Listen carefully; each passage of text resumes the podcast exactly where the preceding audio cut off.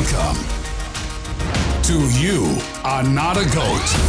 If you want to follow your passion and do what you love, this is the podcast for you. Without further ado, here's your host, Shlimmy Zients. Hello and welcome to another episode of You Are Not a Goat. My name is Shlimmy Zients and I am your host. Welcome back to the show. So this week, we have a really cool episode. Something I've never done before.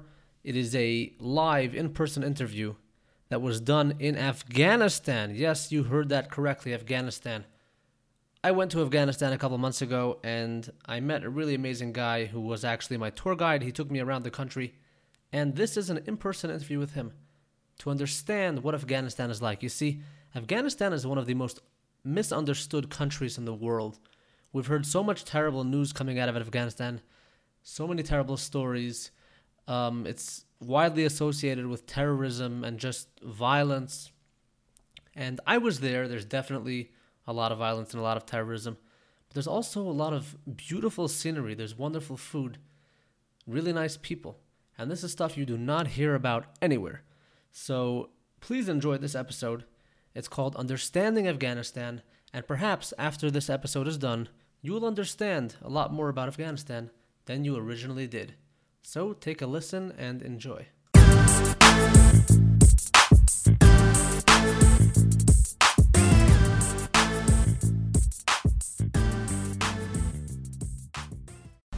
Hello everybody and welcome back to another episode of this podcast.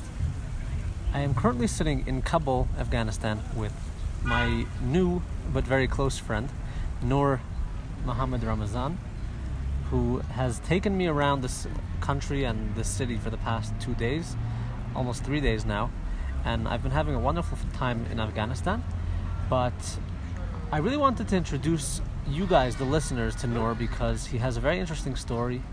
And he runs a very interesting business. So, Noor, why don't you say hi? Hi, Shalom, and hi to all the listeners. Thank you so much for this time. And thank you so much for visiting Afghanistan. And it was, I think, an interesting time to go around with you.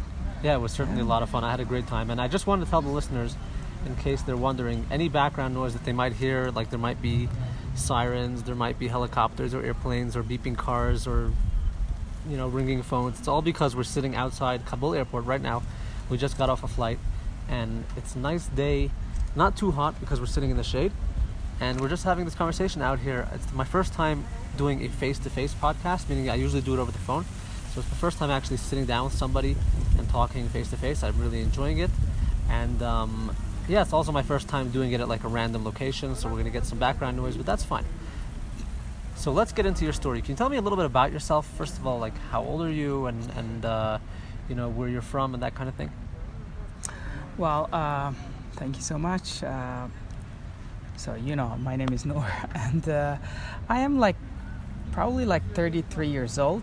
I was born in 1988 and I was born right in the middle of the war with the Soviets, when the Soviets were leaving Afghanistan, so I was just born, and I don't really have an exact birth date, so the story is a little bit long about this, and so we chose my birth date 13th January 1988, and it was a conversation when I was supposed to go to US for a Youth Exchange for Study. We're going to get to that in a few minutes. Okay. We'll get to that part, but go ahead.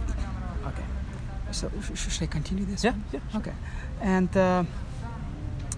well, they were asking me questions, and I was supposed to have an interview, and during the interview, it was like American delegation sitting and asking me questions, and suddenly they asked me about my birthday, and I was so confused what to say, and I just told them that, oh, at that time I was like 17 years old, and they were so surprised that I didn't know my birthday, but actually, it was not very interesting because I never had any birthdays in my birthday parties in my life, so I didn't know that, and it was never important to my family as well, and it was not recorded nowhere, and so I can say I'm like 33 years old, and now my birth date is so the American delegations, they chose 13 January 1988 as my birthday. So, and I'm living in Mazar-e-Sharif for now. It's a city in the north of Afghanistan. Originally, we are coming from Ghazni province, which is the central Afghanistan. My parents are coming actually from there, and I just call Mazar-e-Sharif home. Okay, so a little bit about your birthday. My understanding is that this is actually quite common in Afghanistan, where people don't know exactly when they're born. As you mentioned earlier when we were talking, I think it was yesterday, the day before, that during times of war, there's a lot of stress and there's a lot to worry about. So when someone's born, they don't necessarily know exactly when the birthday was. They know generally what year it was or whatever. Because there were so many things happening, you don't actually know exactly when it was. So were you born in a hospital or were you born... No. Mine was just totally a natural birth at home. At home. Okay. Yeah. So there was... So that's, I guess, why there's no birth certificate or something. Because I would imagine if someone's born in a hospital, they would probably would have documentation that would say when they're born. Right. Yeah.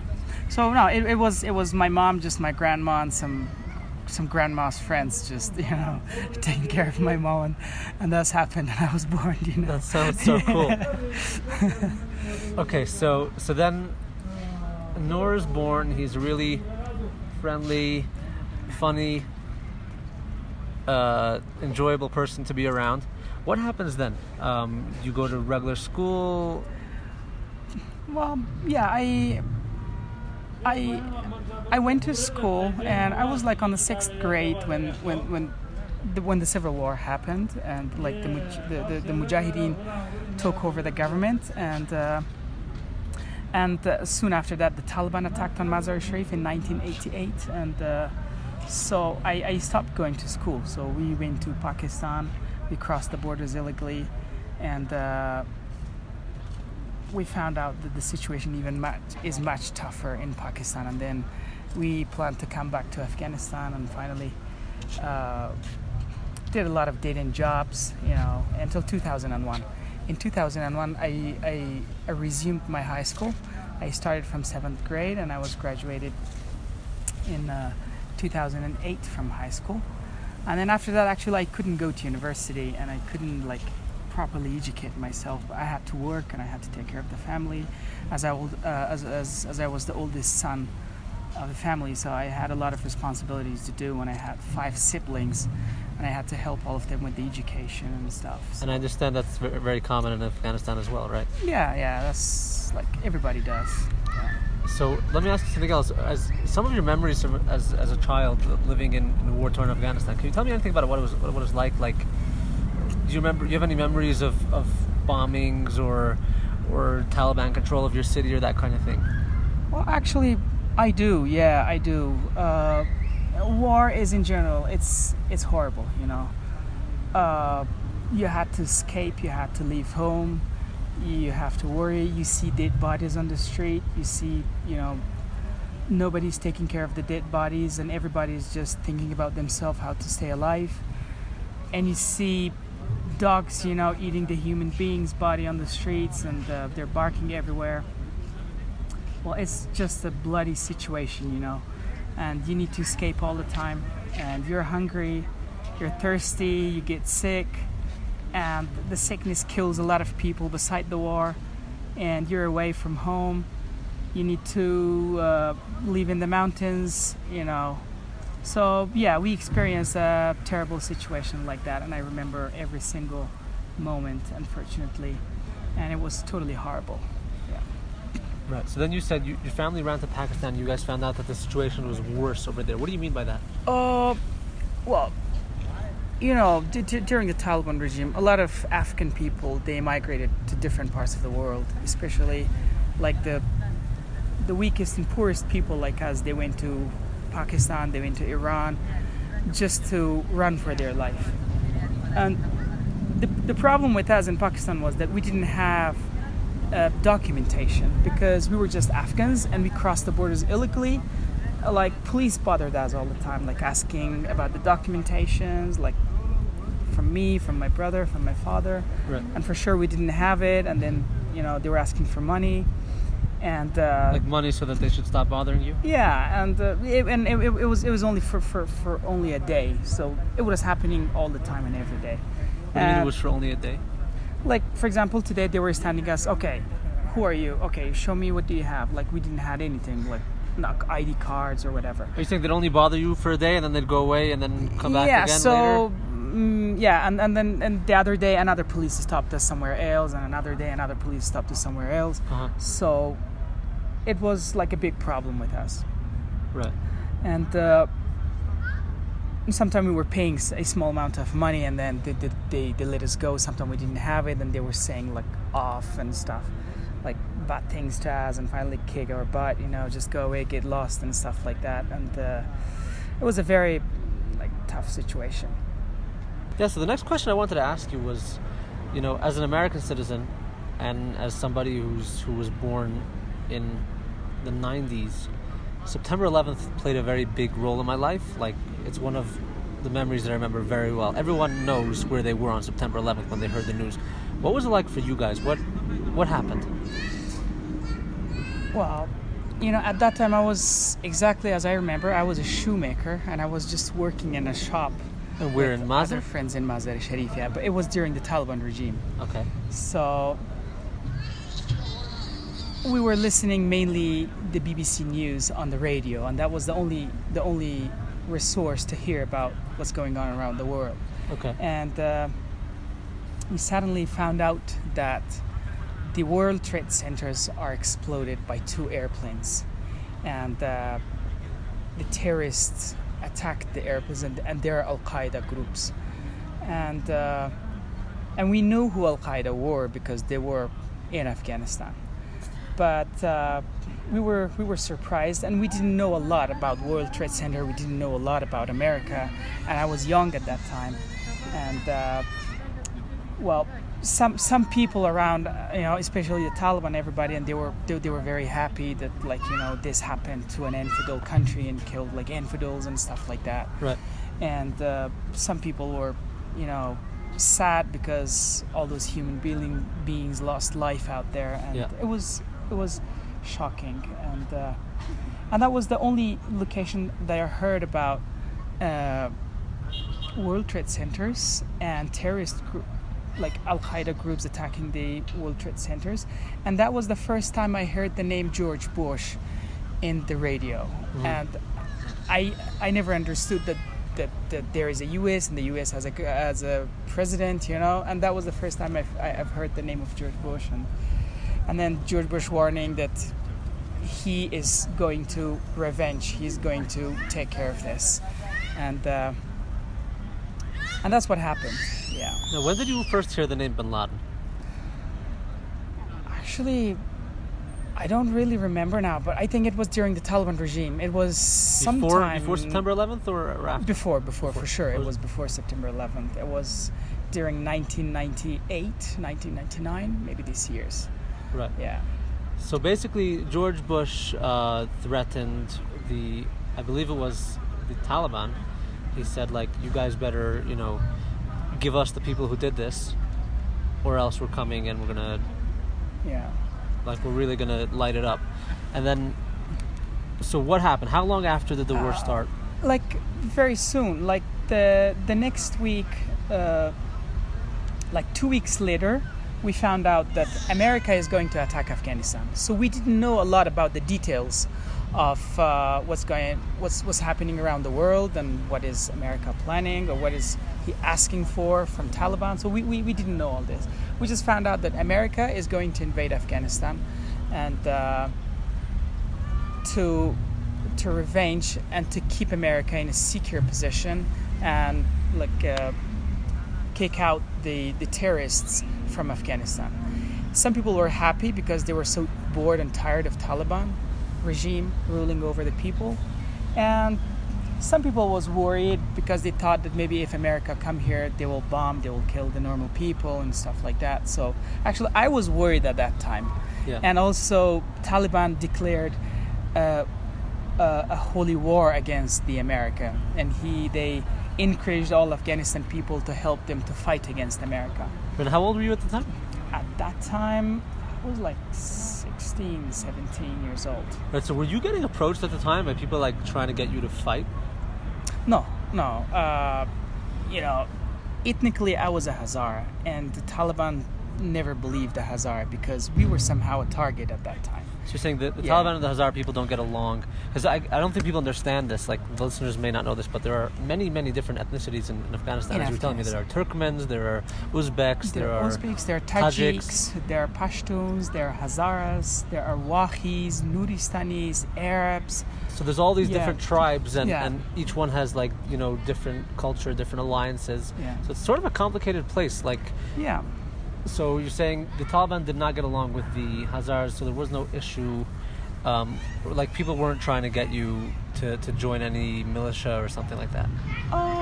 Actually, they may have asked the other ethnicities, as religiously they're Sunni Muslims, like Tajiks, Arabs, Uzbeks, Pashtuns are all Sunni Muslims, but Hazaras are Shia Muslims, and this is always a problem for Hazara people. But I'm not trying to provoke any, you know, problems between the ethnicities of Afghanistan. They really like each other. They're very good. But Taliban particularly at that time, they didn't have anything to fight against, but they wanted Afghanistan and they wanted to, kill Hazaras and make Afghanistan free of Shia. But when the America warned Taliban that they are coming to Afghanistan, the Taliban just declared war against the America and asked every Muslims to come and join them. Mm-hmm. But nobody liked Taliban, and not many people tried to help Taliban. And when America came, and it came very, very clever, you know, they came with very strange big airplanes that you know, Taliban couldn't even shoot the airplane. It was very high and it was very big and it was very exact, you know, with targeting and everything. And only in 2-3 weeks, the war continued, and the explosion happened, and every night people were just going at the roof of the house, watching what was going on around the town. So you're telling me that America's bombing your city, and people are standing on the roofs of their homes watching. At the beginning, everybody was afraid. I remember when I heard the explosion sound of the bomb, and it was crazy, and it shook all the village and the town. And we thought that, America is just invading, and it's going to kill everybody. Yeah. And I was kind of hopeless, and I thought that's the end of our life. But after a while, I heard the next explosion, and I found out that nothing happened to us, and we just wanted to get out and see what's going on. So you're saying they were targeting the bombs very specifically to get the bad guys, Taliban, or yeah, whatever. They're targeting the Taliban bases. So you're saying, like, after a few days or weeks, you guys just got used to it, and you're like, they're not going to bomb us.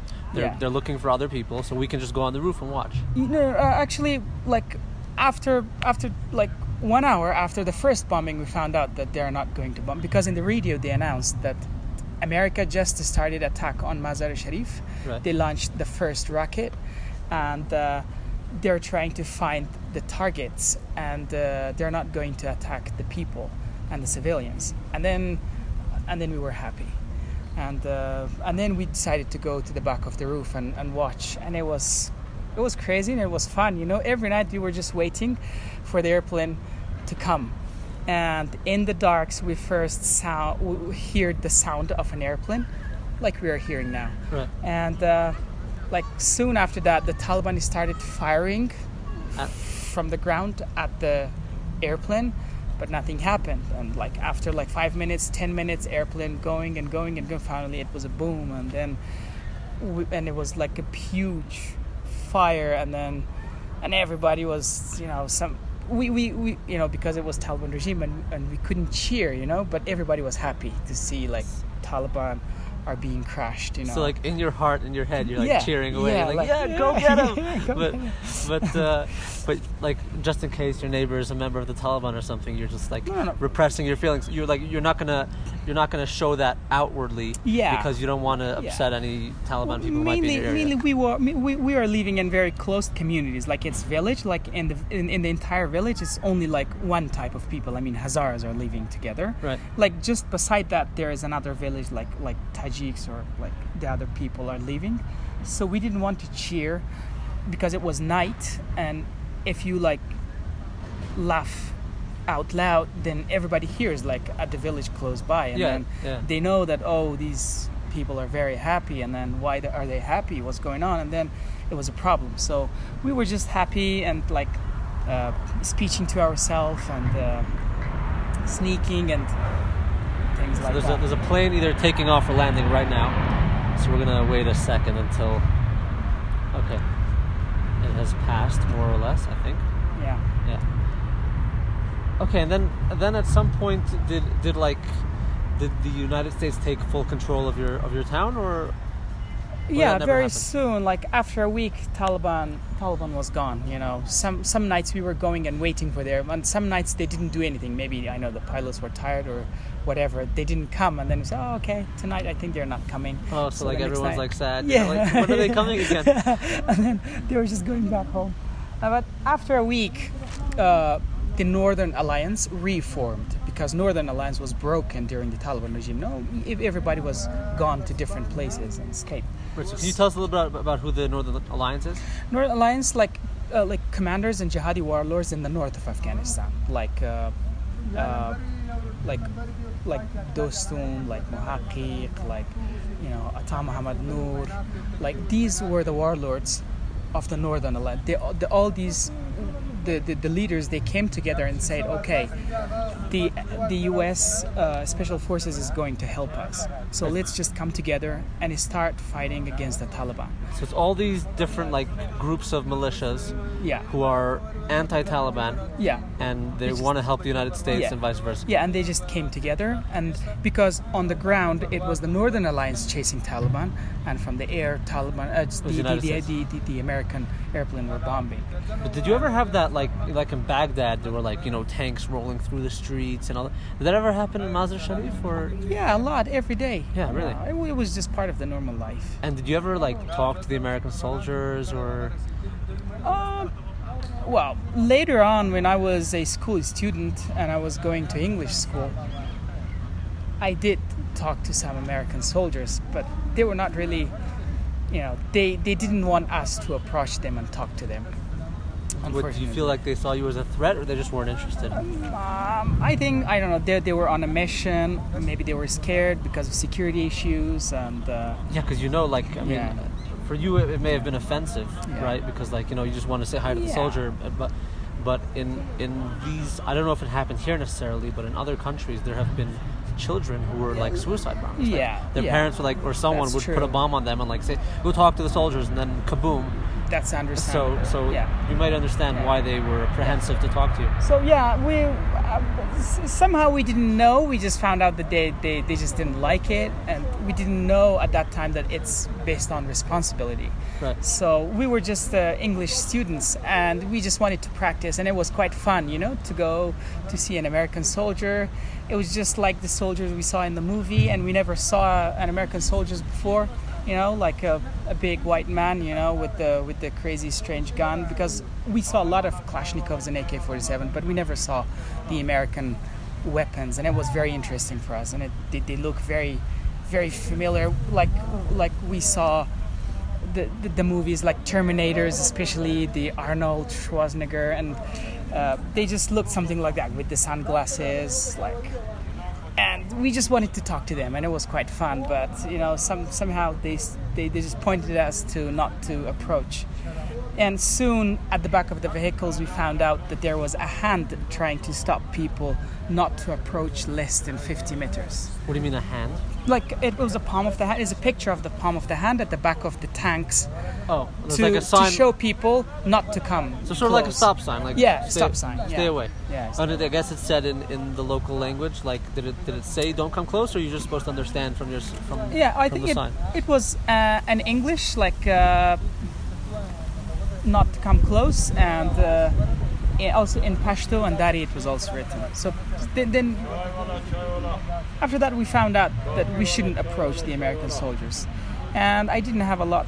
So actually there's a man approaching us right now who's trying to sell us tea or coffee, but that's just part of, you know, sitting out here in Kabul. Anyway, back to your story. That's what happened. And Mazar-e-Sharif was captured by the Northern Alliance, with the support of the U.S. Special Forces. Yeah. And then what happened next? So Noor goes to high school. Yeah, after that we resumed the high school, and it was a very crazy situation in the high school as well, because for 4 years nobody went to high school. Like, I was overaged. For example, I was like 12 years old when I was in the 6th grade. But when I went to 7th grade, I was like, 16 years old. Yeah. And it was too late for everybody. Like, we had, all my classmates were old people with beards and mustache, and they were just coming to high school, and it was crazy. And soon the new books of Afghanistan was released for the school children, and it was just a new season. And a new chance, the schools were reopened, and especially my English course was reopened, and I resumed my English studies, and it was nice, it was a new hope, and we were happy. Okay, good. So then you graduated high school? Yeah, I graduated high school in 2008. Yeah. Okay, and then what happened? Well, as I said, I was the oldest kid of the family. First of all, I started working as an English teacher because at the same time I was graduated from English school as well. So it's a separate school than high school? Yeah. So it's like an afternoon school? I have to pay for 2 hours. It's just a private school. You go every day for 2 hours. After school? To learn English, yeah. Okay. And you need to pay for that, because I was going to the government school and it was free. Right. And for the private schools, I was paying. Yeah. So after I was graduated from an English high school, and because my English was very good, and I said, okay, let's try to be a teacher, just to have a job. And there is a Lincoln Learning Center, which is like an academic branch of the U.S. Embassy, activated in many provinces of Afghanistan. Okay. I started working as a teacher there. So, and I was... The mission was to build a cultural bridge between the Afghanistan people. There's a soldier here, he's screaming.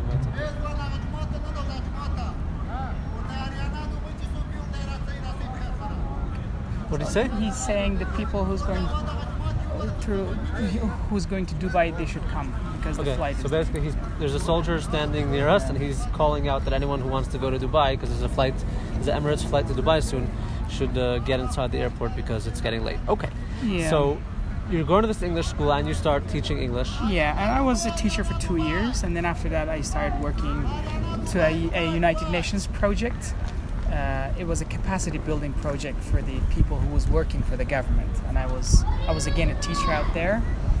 And then later on I started working for the JICA, Japan International Cooperation Agency, and then I started working with mainly I was a security advisor. I was advising for security, like for the projects, where to go, where not to go, how to work,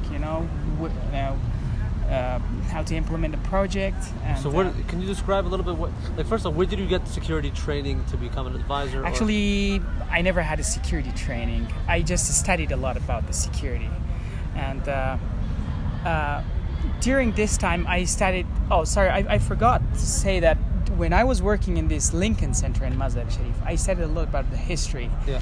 And I translated some American history books as well. Like, it was Independence Day, like Thanksgiving Day. So you translated American history books into... Yeah, for the Afghani students, because the mission was to build a cultural bridge between Afghanistan and the U.S. And so the mission was to introduce America to the people of Afghanistan. So I was trying to do that, and I was translating books. And at this time... To introduce America to people of Afghanistan, or vice versa? Introduce Afghanistan to the people of America? Mainly it was America to the people of Afghanistan, because it was an American center and Afghani students were coming there. So then you're introducing Afghanis to America? Yeah, and then a lot of expats were also coming out there. Okay. And then I was introducing Afghanistan to them. So I was kind of a bridge between these two nations. Right. And mainly that was the time that I was interested into Afghanistan history as well, and I studied a lot about the Afghanistan history. And then I found out some nice places, and when some expats were coming, and I was telling them about Afghanistan and history, and they were surprised, and I told them that I can show you these parts. And then we were going out to see the Balkh, the Samangan, some interesting sites of Afghanistan. And then that was how I became involved into guiding and introducing Afghanistan. Right. But after this work with the Lincoln Center, I had to take care of the family, because during the war, when we moved from Mazar-e-Sharif and went to the Ghazni, the central Afghanistan, which is very mountainous areas. That was during the 4 years that you weren't in school? Yeah, and my family was in Ghazni province. I came back to Mazar-e-Sharif even during Taliban regime. At the beginning, like in 1998, when they took over Mazar-e-Sharif, we escaped and went to Pakistan, Helmand, and I came back. And in 2000, I came back to Mazar-e-Sharif. And in 2001, Taliban left Afghanistan. Actually, they didn't leave it; they were kicked out of Afghanistan. And then, yeah, it was around 2007 and 2008. That I started introducing Afghanistan to the expats. And then after that, I had to work for Japanese International Cooperation Agency, USAID projects, and many other organizations. And then in 2013, I started slowly guiding, and until end of 2015. At the beginning of 2016, I officially said goodbye to my jobs, and I wanted to run my own little company named Let's Be Friends Afghanistan. So in 2016, 17, 18, and now 19, we're just running tours around Afghanistan and invite people and introducing Afghanistan to people. And that's a nice feeling. Yeah, so that's actually why I'm here, because because you're running this business. And so, can you tell me a little bit about what it was like starting this business? First of all, I don't know if people know this, but there are very few tour companies in Afghanistan like you. Like, you're one of like 5 or 6 companies, right? Yeah. Like in the whole country. Yeah. So like, you know, in the United States, there are probably tens of thousands of travel agencies, tour agencies like that, and you're one of like maybe maximum 7. Yeah, unfortunately, Well, first of all, I should say that this business is quite new in Afghanistan.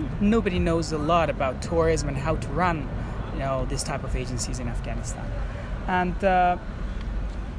that's one of the things. And the other thing is that, people around the world, they're afraid of Afghanistan. I know that, the media, these media people, they just wait until a bad thing happens, and they just grab their cameras and everything and then start shooting and then show it to you in the other part of the world, and they say that's Afghanistan. But the truth is that that's not, I cannot say that's wrong. Well, that's just part of something in Afghanistan. Right, because those things did happen, but it's not... Yeah, that's not everything about Afghanistan, We have nice places, safe locations. We have places that even the terrorists don't want to go there because there's nothing for them, For example, why a terrorist guy should go, for example, to the Blue Mosque? It's just a beautiful site. It's just a religious site for people to go pray. So mainly the Taliban and the other terrorist groups, they just don't want to explode themselves inside the Blue Mosque. They just want to go to a high-profile location, to a high-profile zone. Like an embassy. Like an embassy, like military bases, like to target like VIPs, like... They want to do something. Yeah, but then you have ISIS. I understand they're new here, but they're unfortunately I hear about ISIS. A little bit. Yeah, they're growing slowly. Like, but in most of the world they're being destroyed, but here they're growing. So ISIS has this.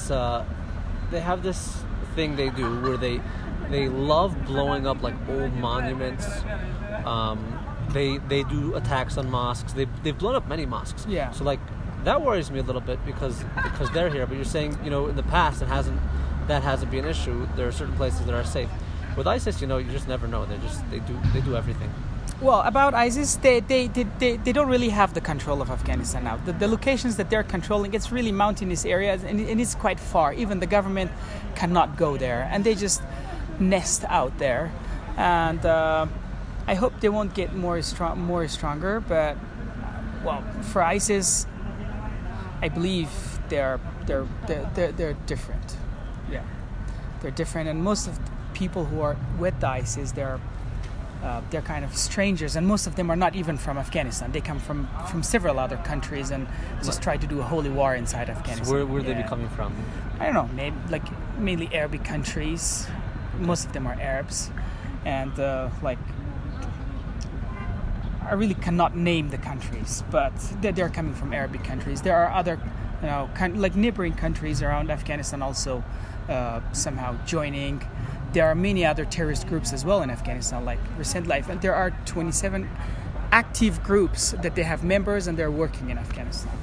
So you told me that before I came. I mean, I thought there were only three. They're quite far. You know? Okay, I thought there was Taliban, Al Qaeda, and ISIS. But that's the truth about Afghanistan, you know, okay. Unfortunately. But it doesn't mean that they're very strong and they can do whatever they want in Mazar-e-Sharif or Bamiyan or Herat or Kabul. You saw the things. So, and the locations that we work, it's quite places that those type of people, first of all, cannot go.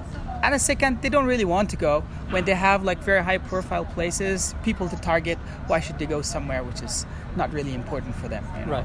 And you showed me your country over the past few days, and you know, thank God so far everything's been wonderful. People are really friendly.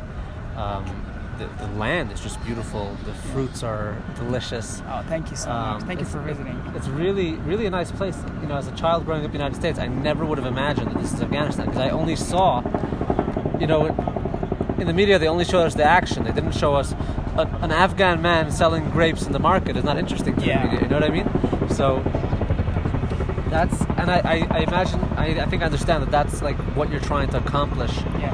Through your company? That's the thing. That's, you know...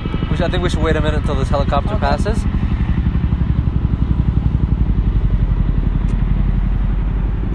Okay.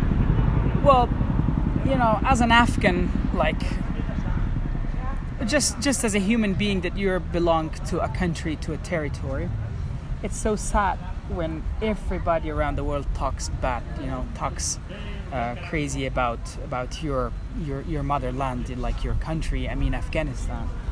And I just wanted to do something, you know, like anytime in the news, even the local news, when I was just flipping the channel and then I saw explosion, kidnap, news, bad news, and it was really boring and I was really tired of watching the news. Even the international news about Afghanistan was nasty. The local news about Afghanistan was crazy, and so I said, let's just resume this thing. And I just wanted to do, like, thinking to myself how to introduce, like, how to show the other part of Afghanistan. And I knew it was not everything about Afghanistan. And we have children going to school. We have, you know, love marriages. We have wedding parties. We have bazaars. We have local transporting stuff at the back of their camels and donkeys going to the bazaar. Well, you also have a lot of good food that I could not eat because I only eat kosher. We have very nice fresh products. Yeah, but all the kebabs, like, and stuff. It looks like good food. We have history, we have culture, we have amazing, beautiful sights and nature, you know, to see. But nobody wants to talk about that. Well, almost nobody wants to talk about that. But I just wanted to say, okay, let's do something. And. I just found tourism the only way for now to show Afghanistan to the people around the world. Like, and it took a lot of time for me to work on this, to make a trust and then invite people to come to Afghanistan and show. And I really appreciate the travelers and tourists who are coming to Afghanistan, because I think at this situation, we won't really survive without these particular type of people. Why do you say that? Because if these people don't come to Afghanistan, if they don't go back home and share the stories and pictures and the lovely time that they had in Afghanistan, I believe the Afghanistan will remain unintroduced. And only the media show always the bad things. And that really ruins the Afghanistan, our nature, our culture, our people, our history and dignity and everything. So that's why I'm really appreciating this type of people who are coming to Afghanistan to see Afghanistan, to show Afghanistan to the others. Right, and on the business side of things, how did you get your first clients? Like, you know, no one knows who you are. All of a sudden, like, you'll invite someone to come to Afghanistan, or why, you know, I understand now they trust you because you already have a reputation, you know, you have reviews on TripAdvisor and stuff. But in the old days, how did it start? I had some friends that I showed them Afghanistan in the old days, like in 2007. I just contacted them back and I told them that, look, I'm going to do something like this. But where are these friends from? Like, different parts, mainly from the U.S. because I was introduced to them at that. When you were working at the different agencies? No, at the Lincoln Learning Center. Okay. Mainly Americans, and then at the different agencies as well. And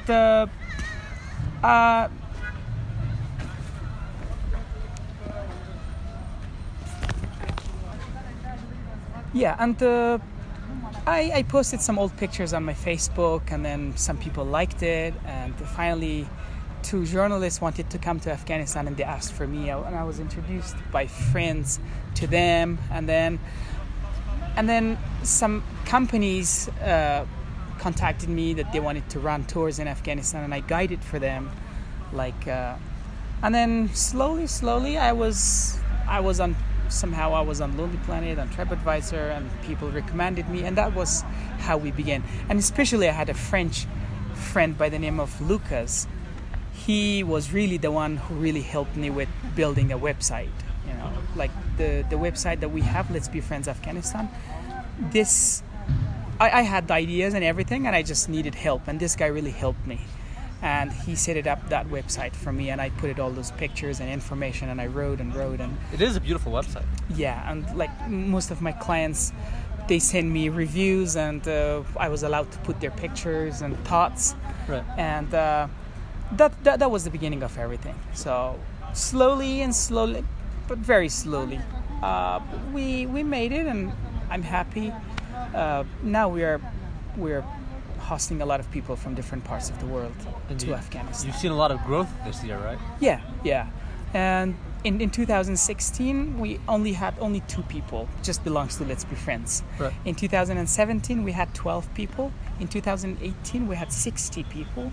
And in 2019, I already done with you, it's going to be 63. So we're supposed to guide another 60 people till the end of the year. Wow. So it's actually a nice growth. Yeah, it's like that's the 200%. Yeah, and hopefully, like now you saw. Now many other people are working with us, and then they're guiding, they're driving. You know, like in every cities, they take care of the trips and stuff.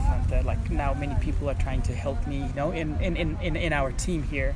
Yeah, and it's very nice because you're like, you know, Afghanistan has historically been a place where people struggle with unemployment, and you're like. You're giving a lot of people business. Yeah, that's actually one of the happy things about this little company. You know, one day I was working alone for Let's Be Friends, and now Let's Be Friends is somehow able to find work for like 15 to 20 people. You know. Yeah. And that's good news, and that's nice. Yeah. And how do you select your employees? Like, you know, it is Afghanistan after all.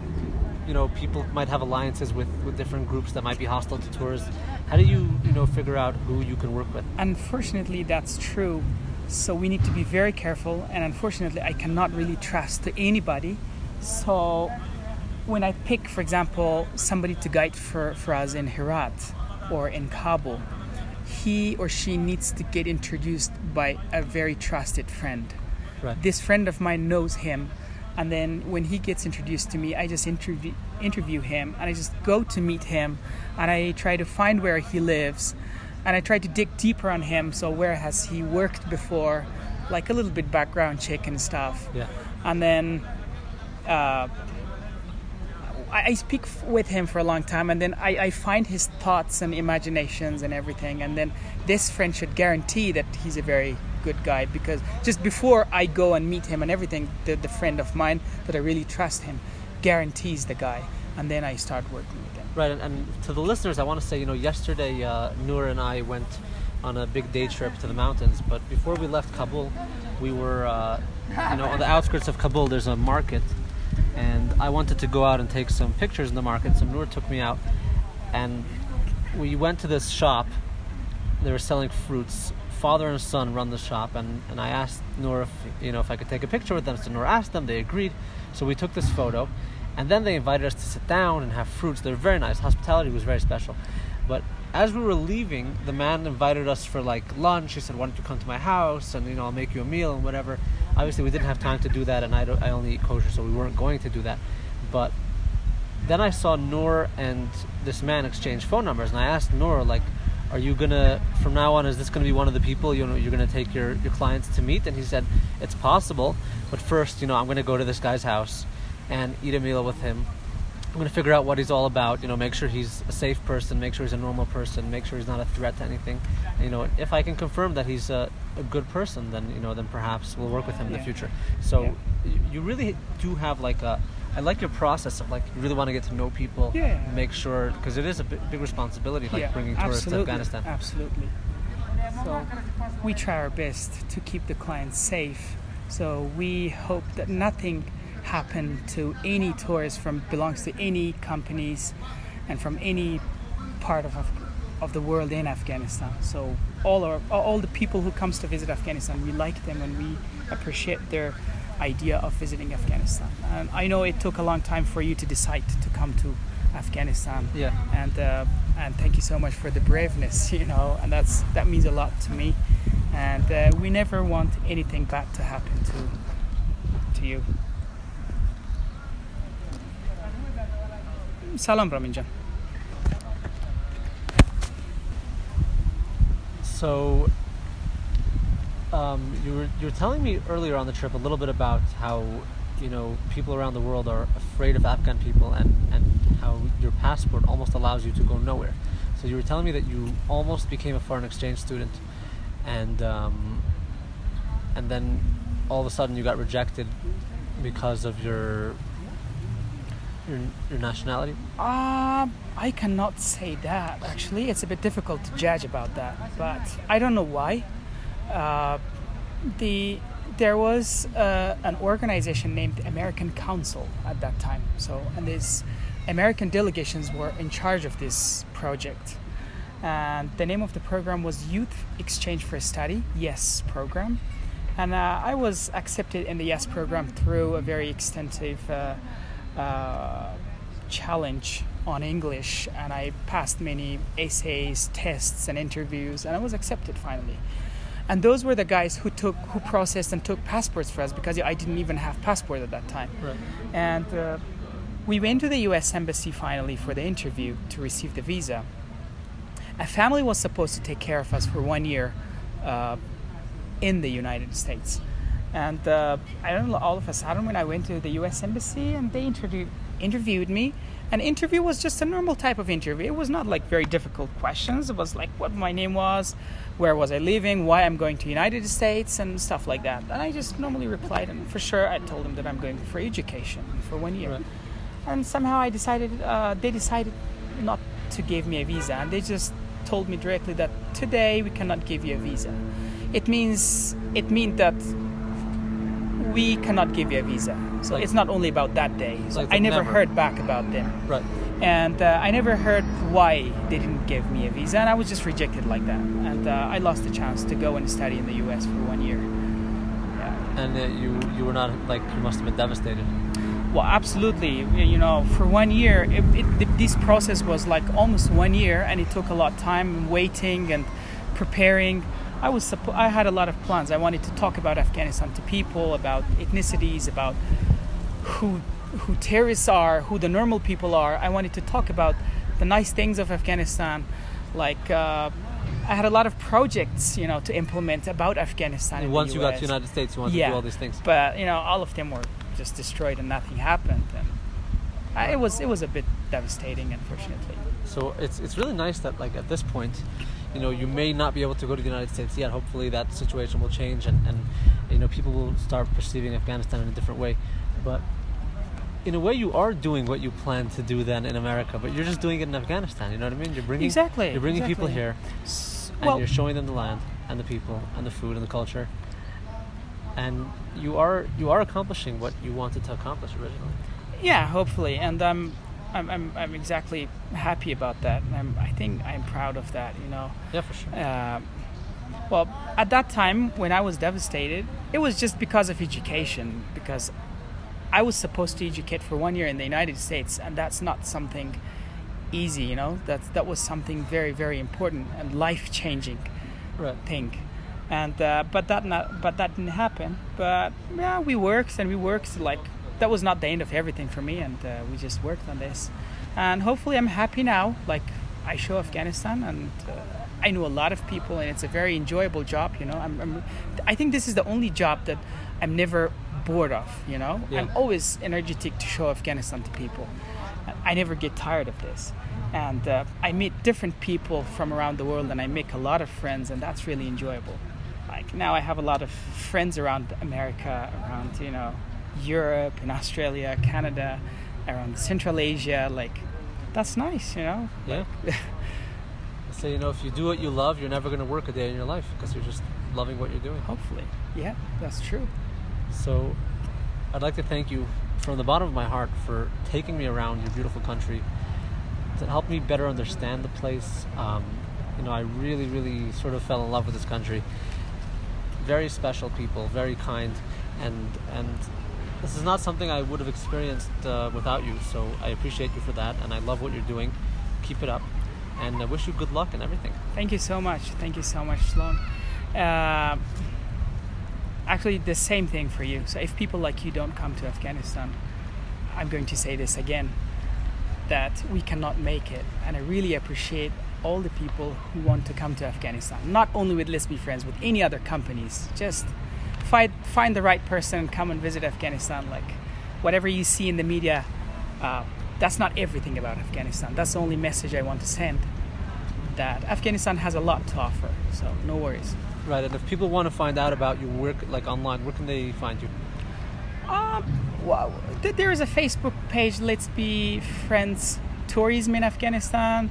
There is an Instagram page, like Let's Be Friends Afghanistan, without any dot, without any, you know, just type continuously Let's Be Friends Afghanistan. Right, and your website? Or normally just like write letsbefriendsafghanistan.com on Google, and then everything pops out. Great. So yeah. I hope that you're going to get a lot more customers and a lot more people to experience this with you. Once again, thank you so much. Thank you so much. Thank you so much. Have a nice day. You too.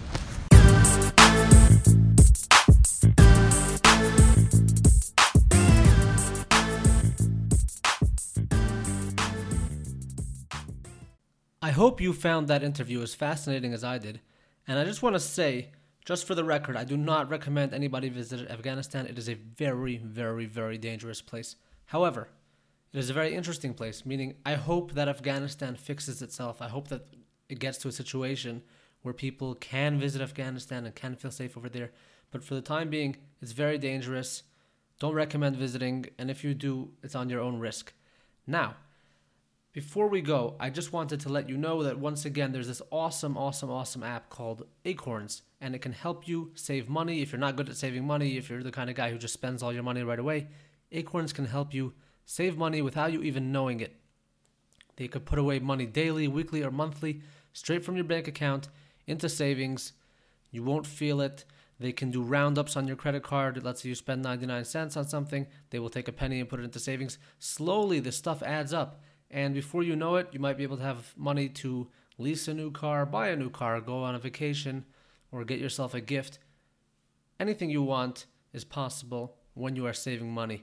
So if you're interested in this, please sign up for Acorns using my link. It's in the show description. Additionally, please follow the podcast on iTunes, YouTube, Stitcher, Podbean, Castbox, wherever you listen to your podcasts, you can get it. Please subscribe. Tell your friends. Please leave us a positive review if you enjoyed the podcast. And you can follow us on all our social media pages at You Are Not a Goat, Facebook, Twitter, Instagram. Additionally, you can follow me on my social media pages at Khusidel, that's Chhusidel, Facebook, Twitter, and Instagram. You can also subscribe to my YouTube channel. New videos coming this week, usually travel vlogs and interesting stuff.